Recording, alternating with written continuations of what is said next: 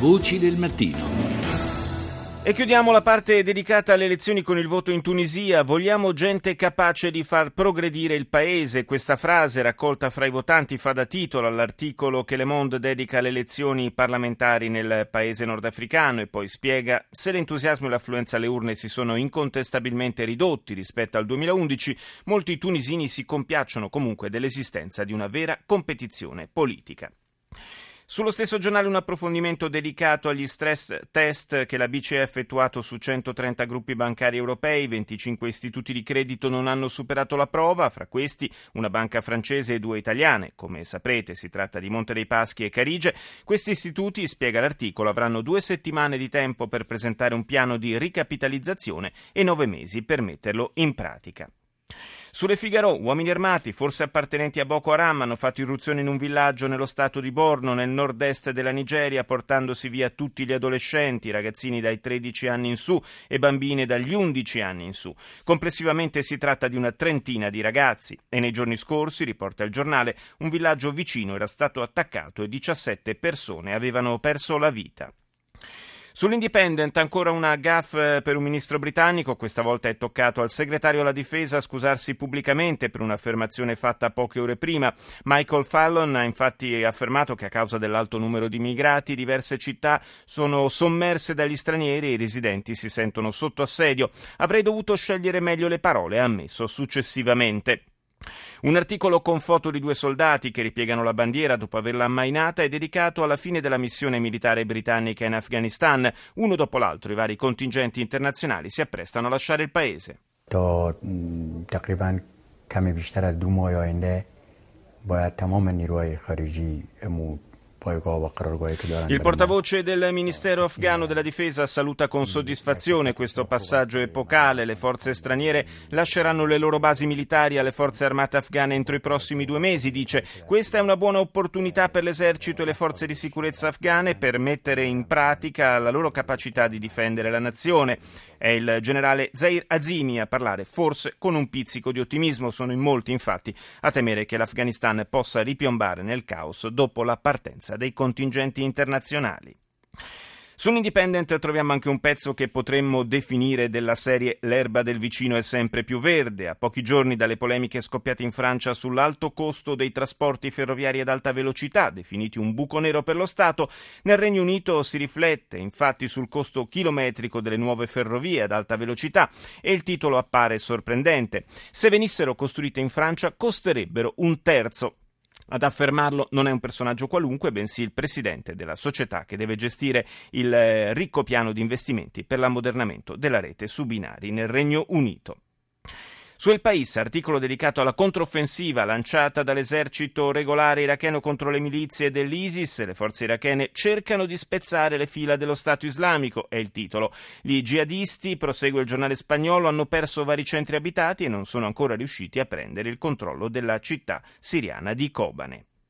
Andiamo negli Stati Uniti con il New York Times, sul quale troviamo un articolo dedicato alle botte, i digiuni, le umiliazioni inflitte dagli estremisti dell'ISIS agli occidentali tenuti in ostaggio. Per i più fortunati l'incubo si è concluso con la liberazione o la vendita ad altri gruppi in cambio di soldi. Per gli altri il finale è stato quello tragico illustrato nei video che il califfato ha diffuso su internet.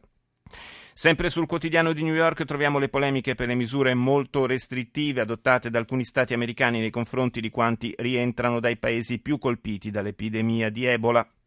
La Casa Bianca in particolare ha criticato la decisione unilaterale degli stati di New York e New Jersey di mettere in quarantena per 21 giorni tutti i medici e gli infermieri di ritorno dall'Africa occidentale.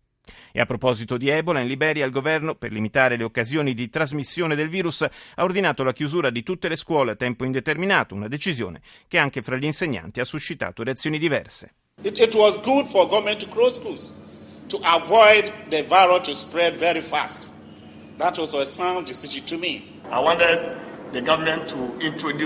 È bene che il governo abbia chiuso le scuole per evitare che il virus si diffonda molto velocemente. Secondo me è una decisione giusta che aiuterà tutti noi, dice un insegnante. Avrei voluto che venissero introdotte misure di prevenzione come il lavaggio delle mani con acqua pulita e sapone.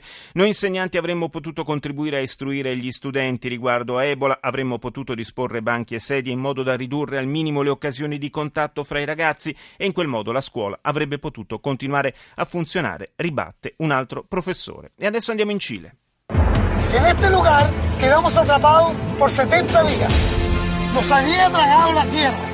Fue ahí donde tuvimos que comprobar de qué estábamos hechos. Sabíamos que afuera había millones de chilenos que creían en nosotros. Ricordate la vicenda dei minatori cileni che tenne il mondo con il fiato sospeso? Questo è uno spot che era stato preparato per i mondiali di calcio ed erano proprio i minatori ad incitare la nazionale cilena eh, affinché desse il meglio nella competizione. Ebbene, le storie di questi minatori, i loro risvolti psicologici, i risvolti psicologici di quella terribile disavventura sono al centro di un libro appena pubblicato negli Stati Uniti e prossimamente saranno raccontate anche in un film. Da Santiago del Cile ce ne parla Yolanda Pupillo. Sono passati quattro anni da quando la miniera San José a Copiapò in Cile crolla, intrappolando 33 minatori. La liberazione arriverà 69 giorni dopo. Deep Down Dark, le storie mai raccontate dei 33 uomini sepolti in una miniera cilena, il libro appena pubblicato dallo scrittore americano Hector Tobar. Lo raggiungiamo mentre è in pieno tour letterario sulla costa ovest degli States. Sono andato in Cile cinque volte. Ho fatto centinaia di ore di interviste e la prima cosa che chiedevo ai minatori era perché fai il minatore? Volevo conoscere la cultura che c'è dietro questa attività, sapere perché la gente è disposta a rischiare la vita sottoterra. Quando li ho contattati non volevo solo farmi raccontare dell'incidente, ma sapere tutto di loro. Solo a Hector Tobar, vincitore del premio Pulitzer, è stato concesso l'accesso esclusivo ai minatori e alle loro storie. E così ho parlato di quello che era successo con molte persone che non ne avevano mai parlato con nessuno, neanche con i familiari, con le mogli. Molti uomini erano scossi emotivamente. Mentre parlavano con me cominciavano a piangere. Molti di loro stavano ancora prendendo medicine perché soffrivano del trauma di essere stati sepolti vivi. Ho trovato uomini che erano ansiosi di parlare con me volevano raccontare, spiegare, perché sapevano che sulla stampa c'era stata poca chiarezza su chi fosse stato il leader e chi no, su quello che avevano fatto sottoterra e volevano che il mio libro fosse uno specchio accurato della verità.